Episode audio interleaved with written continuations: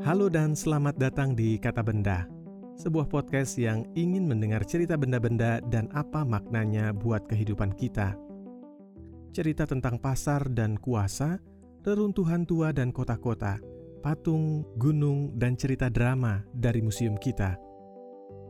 Ikhtiar menggali dan mengakrabkan pengetahuan masa lalu dengan tantangan masa kini. Kata Benda diproduksi oleh Pusat Penelitian Kemasyarakatan dan Budaya, Fakultas Ilmu Pengetahuan Budaya, Universitas Indonesia. Didukung Pusat Penelitian dan Kebijakan Kementerian Pendidikan dan Kebudayaan Indonesia. Saya Hilman Handoni.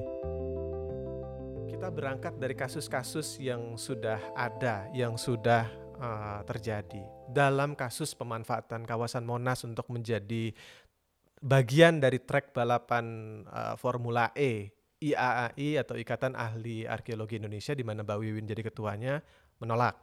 Lalu juga IAAI juga memprotes pelaksanaan konser rock di kawasan Candi Prambanan. Mm-hmm. Kenapa menolak, Mbak? Mm-hmm. Oke, sebelumnya saya ingin memberitahu dulu ya. Sekarang ya. uh, IAI itu bukan lagi Ikatan Ahli Arkeologi Indonesia hmm. setelah kita berubah hmm. menjadi badan hukum karena sesuai dengan peraturan uh, perundangan yang berlaku tidak uh, untuk badan-badan hukum asosiasi itu uh, harus hmm. menggunakan kata perkumpulan sehingga sekarang menjadi okay. perkumpulan ahli arkeologi Indonesia akan PAAI jadinya Enggak, ya tapi brandingnya oh. tetap IAI karena kita oh, iya, iya. karena tetap uh, yang dikenal itu IAI ya jadi kita tidak Betul. menggunakan singkatan gitu kita hmm. menggunakan hmm. branding IAI gitu ya uh, itu itu kita uh, kita ubah namanya itu sejak 2018 sesuai dengan peraturan perundang-undangan. Gitu ini ini uh, pengantar dulu ya uh, Pak Hilman. Oke, okay. uh, jadi gini, memang kawasan Monas dan kawasan Candi Prambanan itu IAI sempat bereaksi uh, uh, ketika ada rencana pemanfaatan ya yang pertama itu mengenai kawasan Candi Prambanan dulu ya, itu pada tahun 2017 kalau nggak salah apa 2018 ya.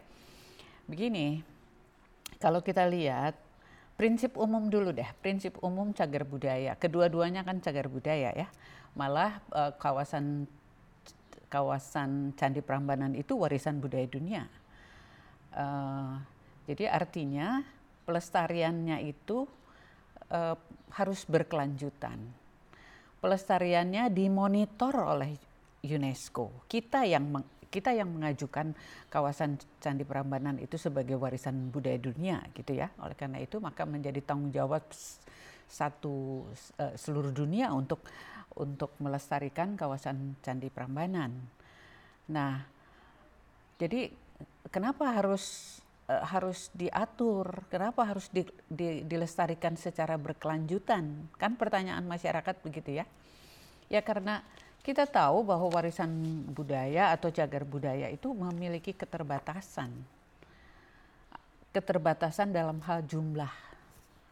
Dibandingkan dengan produk budaya sekarang kan langka uh, cagar budaya atau warisan budaya itu kemudian dia juga lang, uh, uh, terbatas di dalam kekuatan. Ya. Pastilah rapuh karena sudah berusia rata-rata ratusan tahun, puluhan atau sampai dengan ratusan tahun, malah ada yang ribuan tahun kalau di gua-gua prasejarah itu ya. Kemudian juga terbatas karena informasi yang dikandungnya itu tidak seluruhnya bisa mengungkapkan uh, cerita masa lampau ketika dibuat ya. Uh, seperti keterbatasan informasi mengenai nilai-nilai simbolik yang dikandungnya, teknologi pembuatannya, itu semuanya harus melalui interpretasi para ahli. Sehingga itu pun terbatas.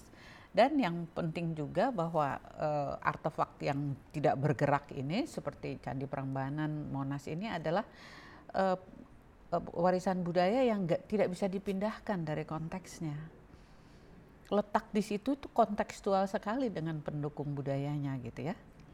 Jadi banyak sekali uh, limitasi dari uh, sifat atau hakikat dari cagar budaya ini sehingga kita harus mengatur dengan baik gitu. Itu sebetulnya prinsip umum warisan budaya uh, atau cagar budaya itu ya.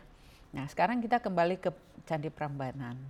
Kita semua tahu bahwa Candi Prambanan itu adalah uh, warisan dari nenek moyang kita yang masih beragama Hindu. Ya. Itu nenek moyang kita, itu nenek moyang orang Jawa, itu nenek moyang orang Sunda ya, ini nenek moyang bangsa Indonesia lah gitu.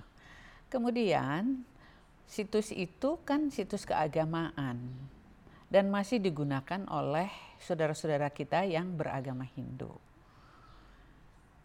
etikanya di mana kalau kita kemudian memanfaatkan situs agama itu untuk musik rock. Ya. Kita sekarang bayangkan rumah ibadah kita dipakai dangdut gitu ya. Kan agak tidak tertulis memang tidak boleh gitu ya. Tapi kan etika itu di atas hukum. Etika itu mengikat kita karena ada rasa eh, apa namanya moral gitu ya, ikatan moral jadi IAI memandangnya eh, jangan seperti itulah gitu ya. Masih banyak tempat yang pantas untuk musik rock gitu dan tidak kurang dari eh, apa namanya har, jual nilai jual bisnisnya ya kan. Jadi oleh karena itu silakan di tempat lain. Itu secara etika, secara fisikal ya kita tahu Candi Borobudur, uh, Candi kawasan Candi Prambanan itu pada abad 9-10 sudah lebih dari seribu tahun. Batu ya batu yang tidak sekuat baja. Teknologinya tidak semodern sekarang. Tentu juga eh, bayangkan kalau speaker itu menghadap ke candinya sesuai dengan rencana apakah getaran itu bisa menjamin tidak rusak belum memang belum ada penelitian yang tepat ya untuk itu. Apakah gaung apakah itu getaran. Tetapi seharusnya penyelenggara itu juga melakukan kajian. Yang memberi yang memberi izin juga taman wisata misalnya membuat kajian sudah di, dilakukan seperti itu. Tapi saya kira itu nomor dua. Nomor satu itu masalah etika pelestarian ya. Itu yang it, mm -mm. betul betul. Itu yang per, itu itu juga salah satu pertimbangan. Jadi kalau kita lihat Monas, Monas itu kan simbol kemerdekaan bangsa Indonesia ya, yang sengaja didirikan di ibu kota, di pusat negara, di depan istana sebagai simbol kekuasaan Republik Indonesia. Presiden ya, jantungnya gitu ya dirancang oleh Bung Karno sebagai monumen peringatan kegigihan rakyat melawan penjajah, pengingat dan penyemangat generasi yang akan datang. Sakral tidak buat kita. Sakral loh. Seandainya Monas itu rubuh, rasanya jantung kita juga rubuh gitu ya. Karena itu uh, ya copot gitu kan, itu itu. Jadi uh, apa relevan dijadikan ajang balap Jangan dibandingkan Menara Eiffel ya. Menara Eiffel tidak punya tidak punya latar belakang pendirian nilai-nilai sejarah yang sekuat Monas, tidak. Nah, jadi kalau itu sifatnya juga bisnis untuk promosi Jakarta tempat wisata kan ada tempat lain gitu. Jadi seperti apa ya? Seperti mau bikin lelucon gitu di depan istana lalu berputar-putar. Kita ini masih menganut budaya budaya timur yang ada sopan santun ya terhadap pemimpin negara itu kita harus harus ya seluruh dunia begitulah ya tapi ap, apalagi ada timur. Saya kira itu itu juga menjadi salah satu pertimbangan ini masalah etika. Coba dipikirkan lah gitu. Dan secara fisik juga kawasan Monas itu kan kawasan ya, bukan Monas bukan tugunya ya. Kawasannya sendiri sudah ditetapkan sebagai cagar budaya. Tidak bisa sembarangan diangkat itu batu-batunya. Itu sudah menyatu meskipun baru dibuat tahun 95, tapi cagar budaya itu kan ada dalam proses budaya kita juga yang tahun 95 itu. Jadi tidak bisa juga asal copot gitu ya, harus melakukan kajian, itu juga ada ceritanya mengapa bat, batu yang dipilih itu, itu diletakkan di situ gitu. Seperti itulah ya. Jadi IAI sebagai eh, katakanlah pengawal ya pengawal warisan budaya dunia kebendaan ini sebaiknya sesuai dengan undang-undang sebagai sesuai dengan etika dan moral kita yang berbudaya ya kita kita melakukan apa okay. inilah itu itu cerita Baik. singkatnya ya.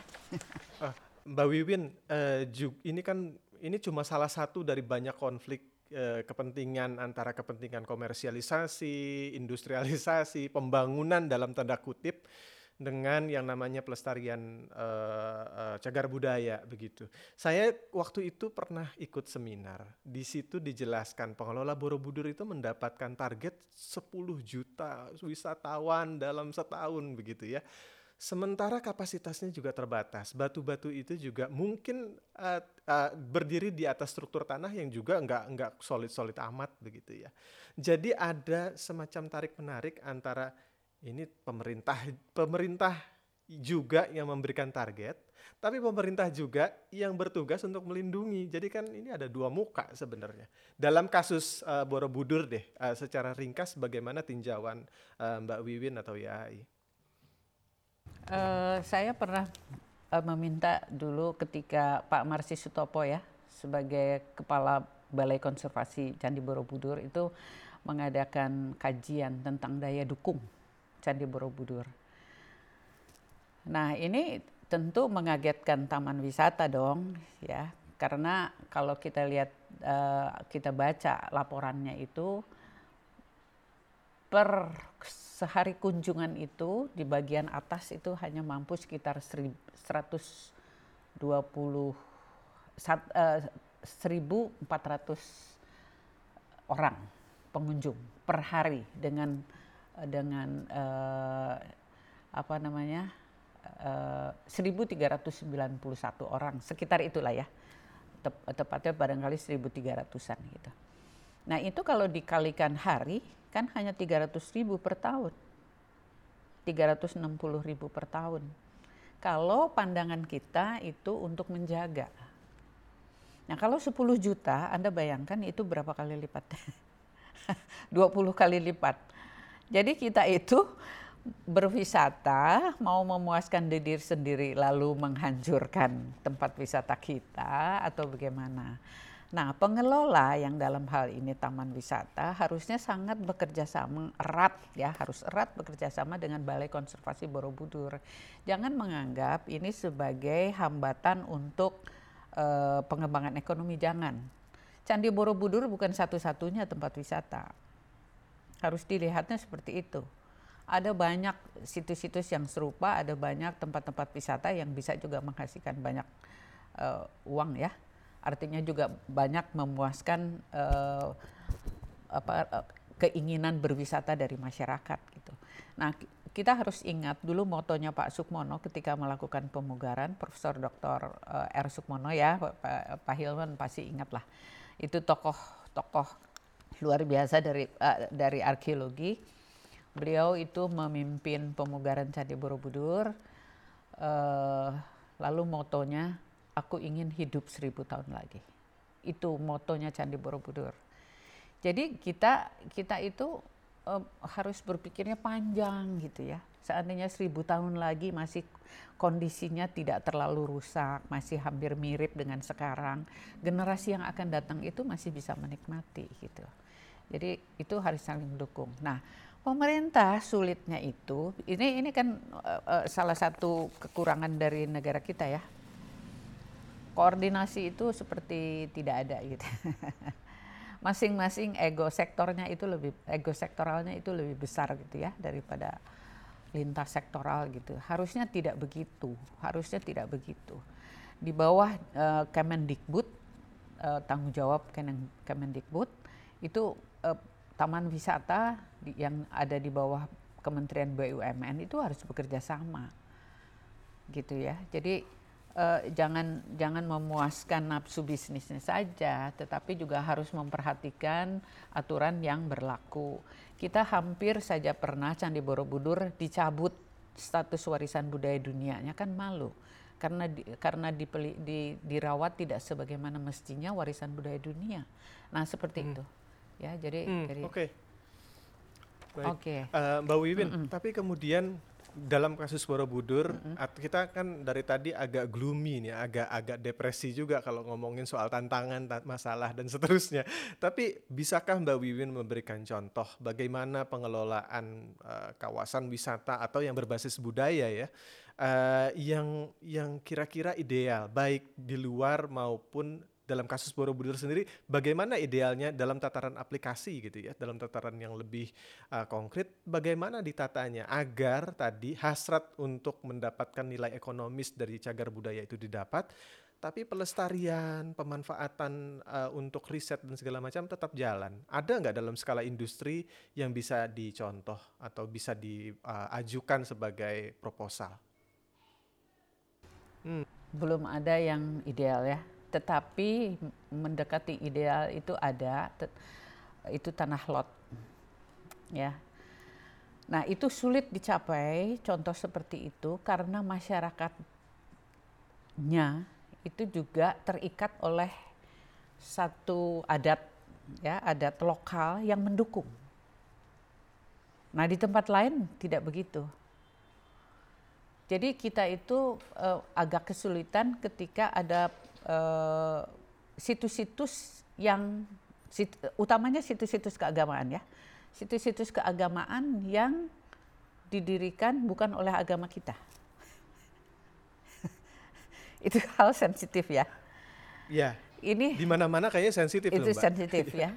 itu tugas yang paling berat untuk arkeolog, untuk uh, saudara-saudara kita tolong dipisahkan itu. Itu itu kan peninggalan leluhur kita yang mungkin belum sempat beragama sama dengan kita ya, belum sempat gitu. Jadi mereka tidak salah. Jadi jangan uh, jangan menganggap bahwa itu itu harus dihancurkan gitu. Nah, uh, memang belum ada. Contohnya Candi Borobudur itu kan pemerintah sudah mengatur boleh melakukan ibadah ya itu juga dalam rangka toleransi kepada saudara-saudara kita yang beragama Buddha. Tapi reaksi kebanyakan dari masyarakat kita seolah-olah e, menyuburkan kembali agama Buddha gitu ya. Nah, hal-hal yang semacam itu yang harus kita harus harus harus kita terus sosialisasikan.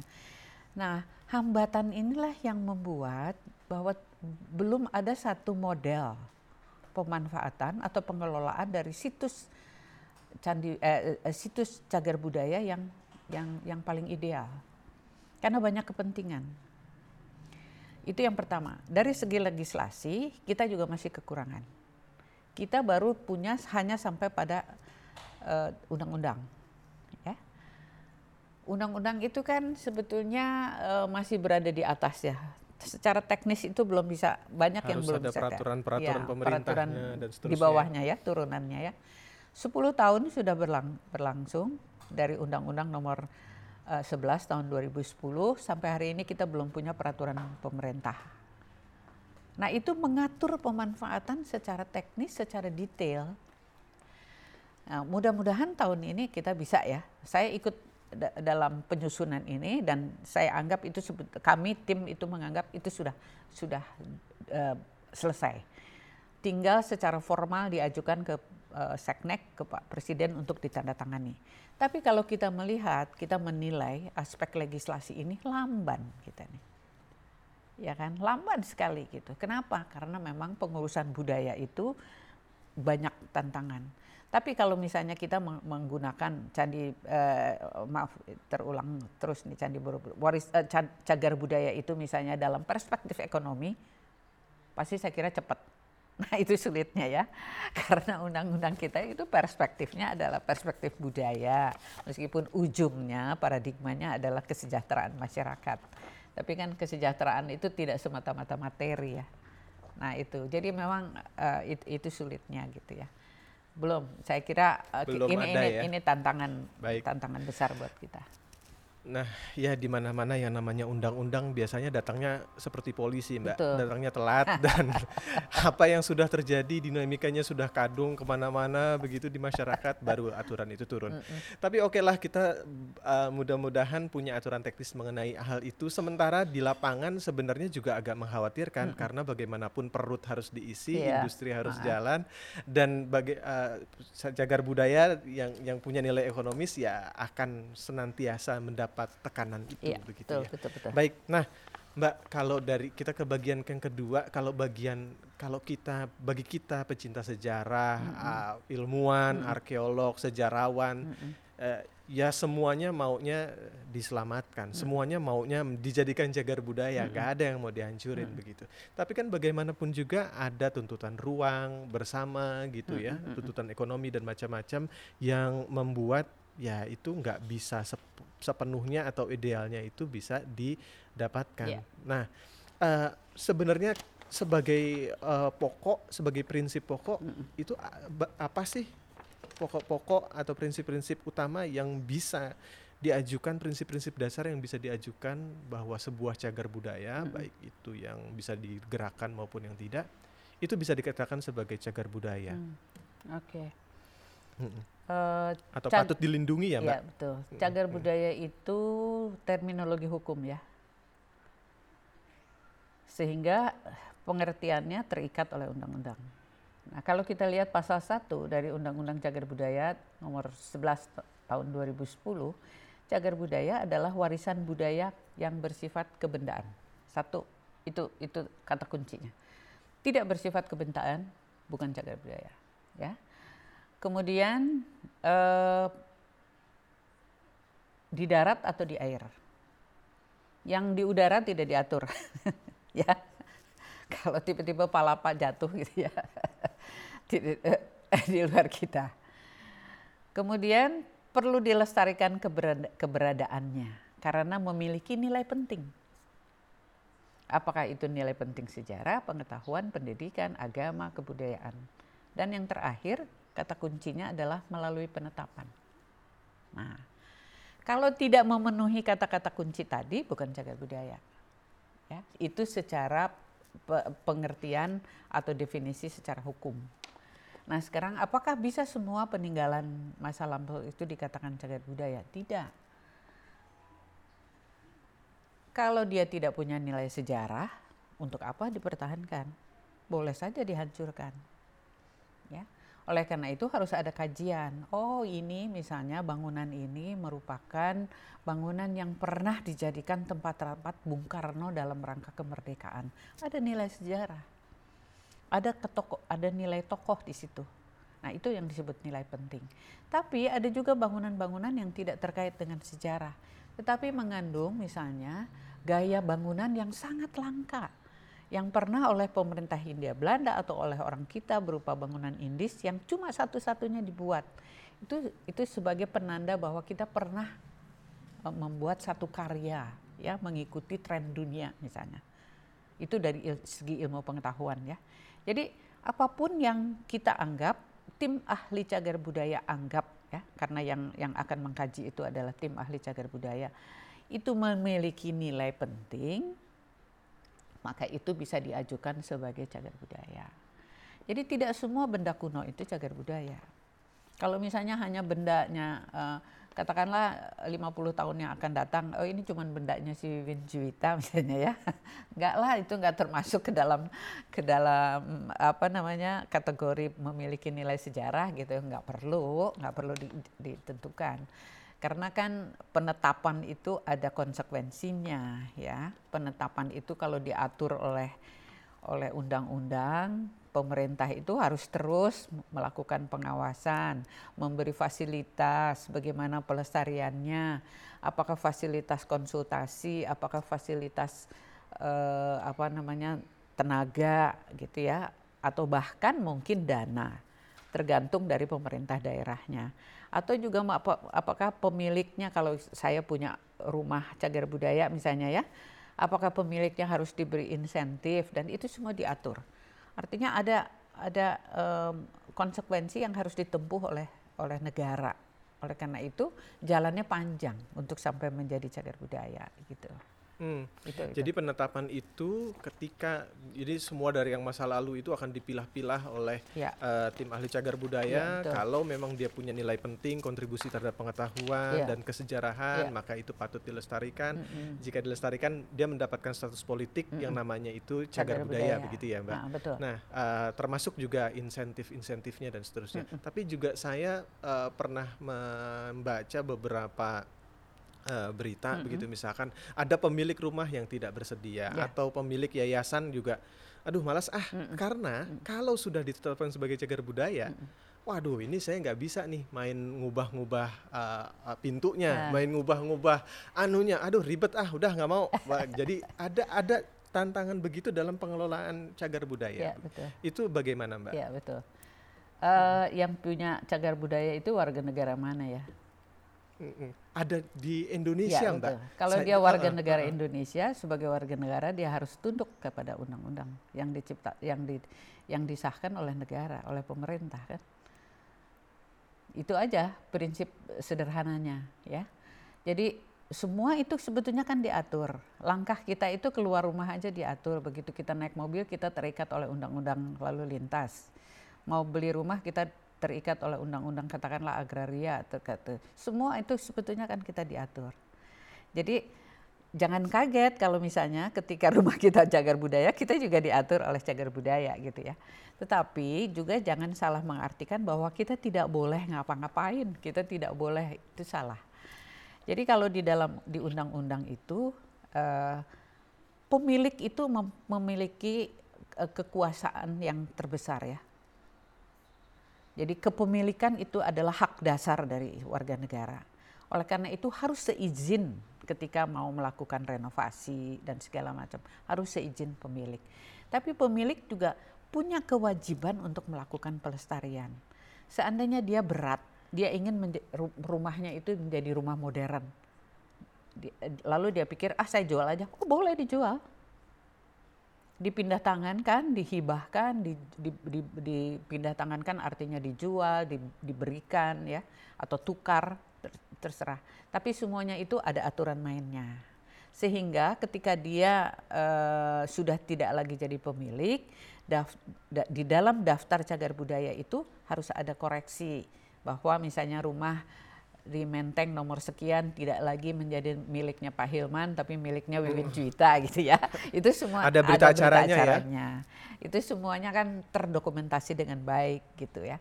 Karena pemerintah juga berhak memberikan itu tadi fasilitas atau insentif kepada pemilik. Kalau dia kebetulan eh, pemdanya itu kaya raya gitu ya, ada insentif uang kan tidak salah tidak salah memberikan kepada kepada orang yang bukan pemilik gitu atau mungkin pengelola gitu ya itu semuanya diatur jadi dan juga boleh diubah misalnya nggak mungkin ya sekarang di Jakarta itu rumah tanpa AC panasnya sudah minta ampun minta sekarang ampun. dengan perubahan iklim. Ya betul. Boleh kok di, di, di, di, diberikan AC, tapi misalnya bolongan untuk pipanya jangan sebesar jendela deh supaya tidak banyak pengubah. Boleh ditambah ruangan untuk kepentingan dapur misalnya. Semuanya semua serba terekam gitu. Jadi uh, ada ada aturan lah di dalam di dalam uh, renovasi itu ya. Kalau di dalam undang-undang disebutnya adaptasi ya.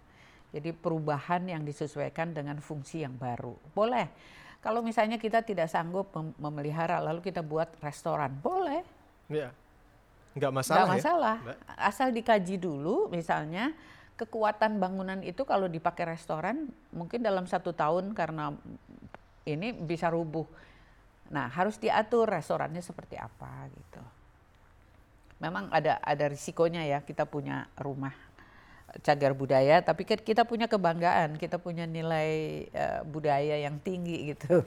Hmm. Nah, okay. Intinya hak-hak warga negara hmm. itu tidak akan hilang tidak bersamaan hilang. dengan penetapan itu ya. ya. Cuma ada saling koordinasi, ya, saling merekam dan seterusnya agar tetap lestari. Betul, betul. Baik, Mbak, mantra mantra uh, bahwa uh, cagar uh, pengelolaan cagar budaya harus mengikutkan warga itu kan juga berlaku di di banyak sektor sebenarnya ya. ya betul. Dan itu idealnya adalah memang melibatkan warga -hmm. begitu ya. Tapi bagaimana dalam konteks kalau masyarakatnya menolak? -hmm. Misalkan uh, dalam problem di kawasan penataan kawasan uh, Banten misalkan ada kawasan kaki lima yang yeah. menolak yeah. gitu ya. Lalu industri batu bata misalkan ya. Dan ini bukan mungkin juga terjadi di situs-situs lain yeah. bahkan di tahap awal gitu ya. Yeah, Baru yeah, yeah. Mbak Wiwin mungkin tahu persis karena Mbak Wiwin juga memulai karirnya sebagai arkeolog di lapangan, tahu persis bagaimana konflik dengan masyarakat begitu. Yeah. Nah, Bagaimana Mbak Bibin memandang konflik-konflik ini? Ada masyarakat yang resisten, hmm. ini kolektif loh ya, yeah. kolektif yang berada di sekitar, yang memanfaat, yang ber, yang hidup, berada dan memanfaatkan uh, wilayah di kawasan cagar budaya sebagai penghidupan mereka. Yeah. Bagaimana yeah. Mbak? Memang uh, ada dua hambatan besar itu, satu masalah agama dan kepercayaan, yang kedua masalah ekonomi ya.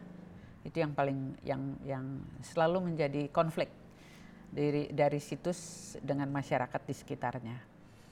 Uh, untuk ekonomi seperti Banten ya, semua sensitif ya, apalagi menyangkut perut gitu ya. Uh, jajaran dari BPCB misalnya ya, kan itu di bawah tanggung jawab BPCB. Saya selalu mengusulkan kepada kawan-kawan itu bahwa BPCB itu tidak hanya menerima arkeolog, tapi juga ada ahli ilmu sosial, ada ahli antropologi, ada ahli arsitektur, ada ahli ekonomi, sehingga pendekatannya itu multidisiplin. Karena karena pengelolaan itu bukan pengelolaan arkeologis, tidak menggunakan metode arkeologis ya uh, semata-mata. Metode arkeologis itu hanya sebagian kecil dari metode uh, manajemen, ya manajemen pengelolaan gitu. Nah yang uh, kalau kalau arkeologi hanya berkaitan dengan benda. Kalau toh patah kita bisa sambung dan batunya tidak marah. ya kan? Nggak akan protes, akan protes dan demo. Nggak akan demo. Tapi ketika kita mematahkan semangat masyarakat, itu ribut. Oleh karena itu maka uh, ahli sosial harus ada di situ.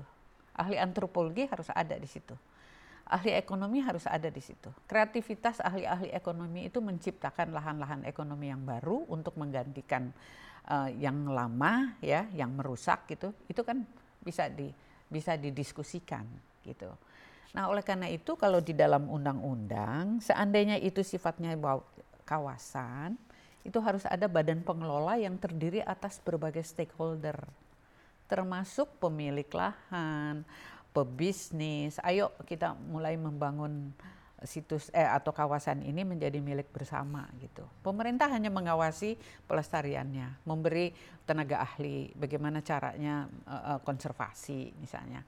Tapi untuk pengembangan seperti tanah lot di Bali atau situs-situs di Bali banyak ya. Uh, apa Tulamben dan segala macam itu situs bawah air itu apa masyarakat itu terlibat banyak gitu dan hasilnya langsung bisa diperoleh. Nah, apalagi sekarang banyak ide dari dari kawan-kawan di Jenbud bahwa situs atau museum itu bagaimana kalau dijadikan BLU. Nah, kan itu satu pemikiran baru. Karena kita kalau misalnya menggunakan APBN tidak boleh cari untung, tidak boleh uh, jual jual tiket, tidak boleh uh, banyak tidak bolehnya, nggak berkembang. Nah, asal jangan dijadikan ajang korupsi ya. Seandainya itu kemudian menjadi maju. itu itu memang tan tantangan kita juga gitu. Jadi kalau ada resistensi itu biasa saya kira di seluruh di seluruh uh, dunia juga ada ya. Uh, tapi memang uh, dua faktor itu yang menjadi hambatan buat kita. Nah, seperti misalnya di Trowulan. Di Trowulan itu juga perut ya, masalah perut masyarakat Prawulan itu tidak terlalu menonjol masalah perbedaan itu bangunan Hindu atau sekarang mereka menjadi Islam. Tidak tidak terlalu menonjol. Hanya ada beberapa segelintir orang yang mencoba menghidup-hidupkan itu ya. Tapi saya kira enggak. Secara umum itu masalah perut. Nah kita memang kekurangan eh, kreativitas ya untuk menciptakan pekerjaan baru. Ya kan? Jadi dulu itu sebetulnya lebih lebih lebih besar lagi perusakan ya. Dulu itu malah semua bata dihancurkan untuk menjadi semen. Semua lahan itu di, diberi air kemudian diambil semua emas-emasnya yang masih tersisa. Sekarang sudah tidak ada lagi. Gitu ya. Itu sebetulnya kalau sejak dulu kita sudah punya uh, rasa pelestarian tinggi barangkali jauh lebih megah itu yang namanya situs Kota Majapahit ya yang kita anggap sebagai situs Kota Majapahit itu. Saya kira ini uh, uh, kalau tanggapan atau resistensi dari masyarakat itu harus menjadi salah satu bagian dari kajian kita. Ya. kita tidak boleh mengecilkan karena masyarakat itu punya hak atas atas warisan budayanya. Masyarakat punya hak untuk berkehidupan dengan baik gitu dua kata kuncinya kreativitas dan inovasi ya, begitu ya. Betul, betul. Yang pertama dan itu juga sudah mulai ada semacam uh, apa mm-hmm. uh, inovasi dengan memperkenalkan atau mencoba mewacanakan BLU Badan uh, Layanan Umum yeah, ya, yeah. Badan Pengelola ya. Mm-hmm. Baik.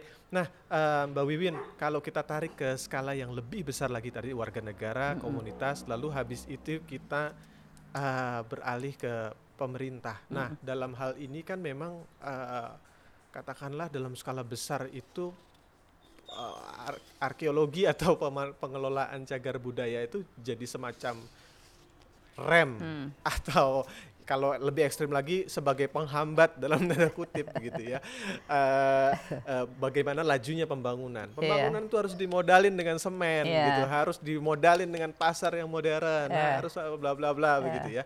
Dan ya jadinya uh, ya arkeologi atau pengelolaan cagar budaya ya menghambat aja nih kerjanya uh, gitu ya. Uh. Uh, misalkan yang contoh yang paling segar misalkan ya di uh, pasar Cinde misalkan uh. ya buat apa sih uh. kita melestarikan uh, apa buatan kolonial uh. itu kita butuh pasar yang lebih besar uh. gitu ya kawasan Kars juga demikian uh. kan mungkin belum seluruhnya diteliti ada ada peninggalan arkeologis dan yeah. seterusnya nah bagaimana mengatur porsi antara gas, rem, pembangunan dan yeah. pengelolaan, yeah. percepatan dan pelambatan. Yeah. Gimana nih Mbak? Yeah. Ini kan semua masalahnya ada di sini. Iya, yeah, betul.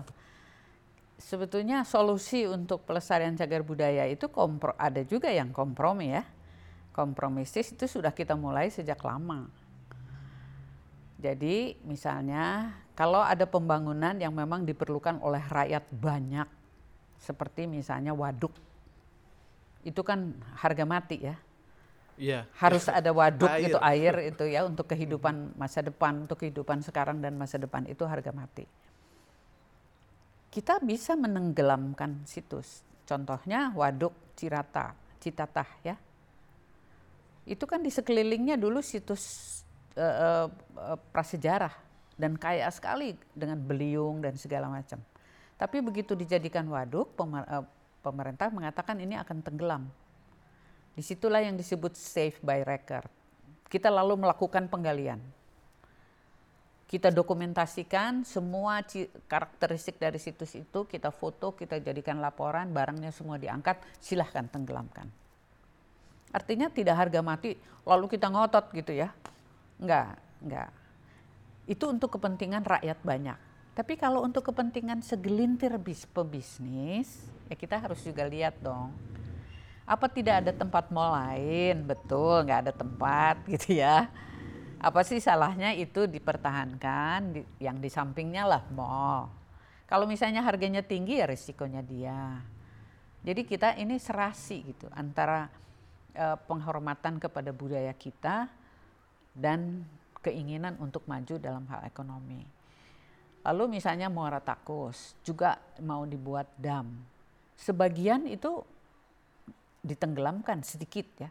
Tapi damnya sendiri dipersempit, dialihkan juga. Gitu. Ada kompromi, ya. Lalu ada juga uh, apa namanya uh, contoh mana lagi ya yang yang ada kompromi terhadap cagar budaya yang besar-besaran ya. Uh, dulu pabrik pusri pada masa Pak Harto itu kita sedang dalam uh, pembangunan banyak pabrik pupuk ya. Karena dulu kan polisi negara itu uh, ke kemandirian uh, swasembada sehingga pupuk itu menjadi satu pekerjaan pekerjaan yang gencar gitu. Di tengah-tengah pabrik pupuk itu kita punya satu situs yang kita kita tengarai sebagai bagian dari Sriwijaya. Tapi kalau dibiarkan di pupuk itu hancur sendiri gitu ya. Oleh karena itu dikorbankan, dijadikan tower kelima atau keempat saya lupa, saya ikut penggaliannya, lalu kita rekam seluruhnya, dijadikan pabrik. Jadi ada, ada kompromi, ya. Tapi kalau yang kecil-kecil, mbok janganlah. kalau yang besar-besar gitu, nggak ya? signifikan juga gitu loh. Seperti hmm. misalnya dulu ada ada keinginan uh, apa tuh yang di Semarang tuh Hilman uh, uh, Lawang Sewu ya. Oh Lawang nah, Sewu. Itu kan gedung uh, gedung itu. ya, gedung Lawang Sewu hmm. itu kan keren banget gitu ya. Ada betul, pintu betul. seribu dan segala macam. Pemikiran Pemda barangkali waktu itu saya juga lupa siapa yang mengusulkan atau pebisnis, yuk kita jadikan hotel gitu ya. Jadi pikirannya itu sederhana, pikirannya itu pendek gitu. Kalau itu hotel, artinya setiap ruangan harus ada kamar mandi, ada basah, ada ini, ada ini di bangunan yang kuno. Mbok kreatif gitu menciptakan yang menarik, yang apa. Banyak juga di tempat di negara-negara lain yang bangunannya besar itu jauh lebih bagus gitu ya. Nah, jadi saya kira uh, jangan menyederhanakan bahwa itu sebagai penghambat. Kita juga punya pilihan-pilihan gitu ya, bahwa uh, pelestarian uh, cagar budaya juga memperhatikan kepentingan banyak orang, masyarakat secara umum ya. Itu itu itu contoh lah gitu.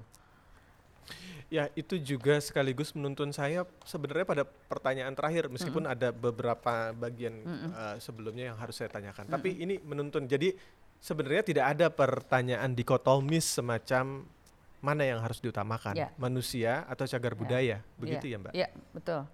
Nggak ada. Itu itu sederhana sekali pertanyaannya ya.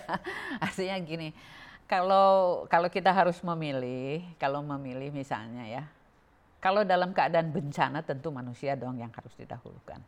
Tapi kalau kita mau dalam proses peradaban, ya harus dua-duanya. Di, harus dua-duanya kita kawal gitu ya. Jadi gini prinsipnya, banyak sekali memang malah pernah terjadi demo. Kenapa sih kita harus melestarikan peninggalan Belanda? Ya kan? Betul. Ya, mm-hmm. kenapa sih? Gitu. Ideologis ya, sekali nih. Ideologis Jadi, sekali. Ya.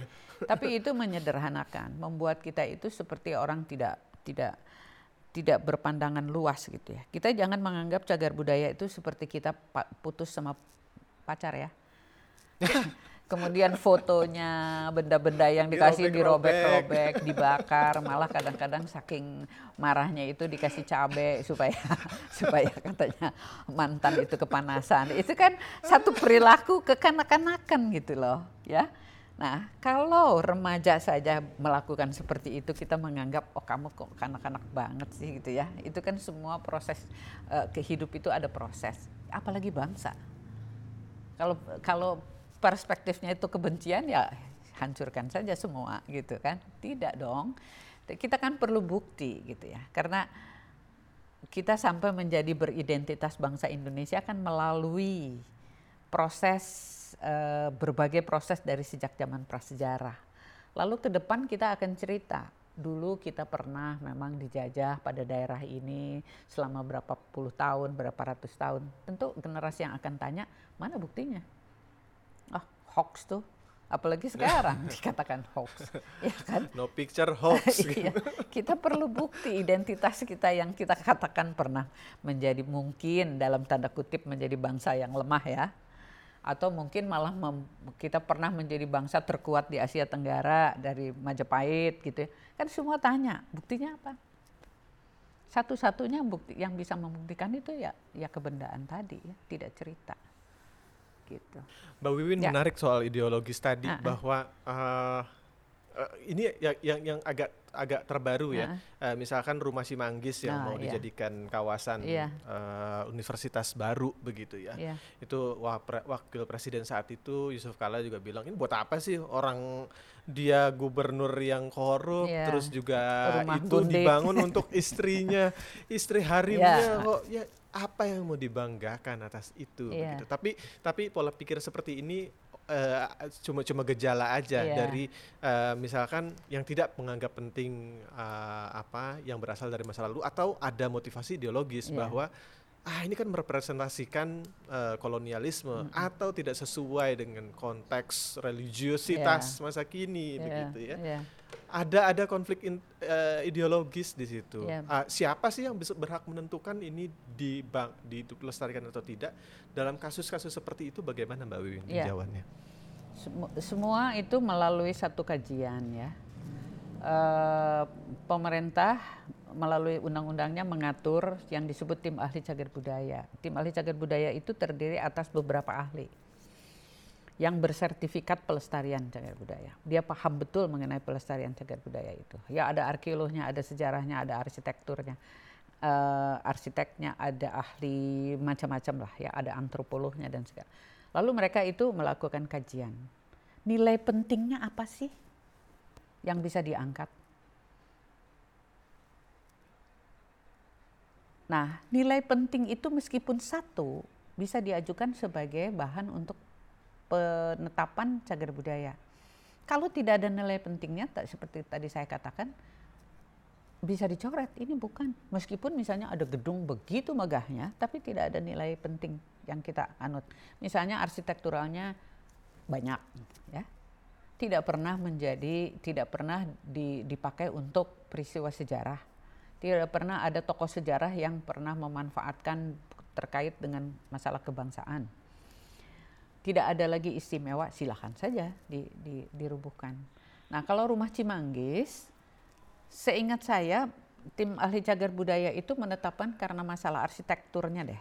Saya juga nggak begitu, tidak begitu baca laporannya ya. E, apa? Tapi tentu saja tim ahli cagar budaya itu tidak sembarangan memberikan uh, kesimpulan ya terhadap terhadap itu. Seandainya kemudian jangan lupa juga undang-undang itu mengatur seandainya setelah penetapan penetapan dianggap tidak benar itu bisa di bisa dicabut. Hmm. Dan itu nanti ada peluang ada, error ya, ada ya, peluang situ, hmm. ada pengkajian ulang misalnya ya. Bisa dicabut, itu yang disebut dengan penghapusan. Ditarik dari dari daftar cagar budayanya Kemudian ini sudah tidak menjadi cagar budaya lagi. Ada. Ada, ada pemutihannya ada. Karena ya? kajian itu kan tidak ada yang absolut, ya. Hmm, tidak baik. ada kebenaran mutlak di dalam penelitian itu jelas hmm. itu. Oke. Okay. Ya. Baik. Nah, ini sebenarnya jadi pertanyaan terakhir saya hmm. dan uh, juga uh, akan menjadi episode berikutnya kata benda. Hmm. Tapi ya kita akan beralih kalau dari tadi kita ke dalam negeri terus kita ke luar negeri mm -hmm. banyak patung-patung yang merepresentasikan uh, konfederasi di Amerika Serikat yang melambangkan perbudakan di Inggris mm -hmm. di di di Belgia mm -hmm. itu diturunkan mm -hmm. gitu ada beberapa mereka yang mempertahankan bilang ini heritage mm -hmm. kita mm -hmm. ini adalah warisan budaya kita mm -hmm. jangan di itu mm -hmm. tapi juga banyak orang arus utama pada or, arus utama politik dan sosial pada saat yeah. ini menghendaki itu di take down sebagai uh, bentuk uh, apa me meluruhkan uh, politik ya, ideologi rasisme begitu. Yeah, yeah. Bagaimana uh, pendapat Mbak Vivin? Hmm. Saya kira uh, yang disebut dengan warisan budaya itu sangat sangat lokal ya tidak bisa kita uh, menyamakan perspektif warisan budaya itu di setiap bangsa. Dalam arti lokal bangsa ya. Uh, kita tidak bisa memaksakan juga apa yang menurut kita warisan budaya itu sama pandangannya dari orang uh, uh, Malaysia, Eropa, ya? Eropa hmm. gitu ya, lain lagi itu gitu. Jadi sebuah setiap bangsa itu punya hak untuk menentukan gitu. Tapi tentu ada isu-isu yang uh, global ya, isu-isu misalnya rasis gitu. Tapi juga kadang-kadang rasis itu menurut siapa? Definisi rasis juga berbeda-beda. Definisi etika berbeda-beda, ya. E, definisi moral berbeda-beda. Jadi itulah budaya gitu. Jadi masing-masing bangsa itu punya hak untuk menentukan mana yang memang tidak pantas untuk bangsanya dan mana yang pa paling pantas untuk bangsanya.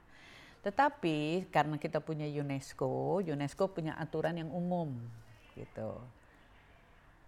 Bangsa lain harus menghormati misalnya seandainya Indonesia mengusulkan calon warisan dunia yang menurut bangsa Indonesia itu lambang dari kebesaran. Tetapi yang menurut bangsa Papua misalnya itu penjajahan. Gitu ya, misalnya seandainya ada yang seperti itu ya, seandainya saya pikir sih nggak ada. Atau misalnya menurut bangsa Belanda itu pelecehan. Itu diatur oleh UNESCO tentu. Jadi hal-hal yang sangat umum itu diatur.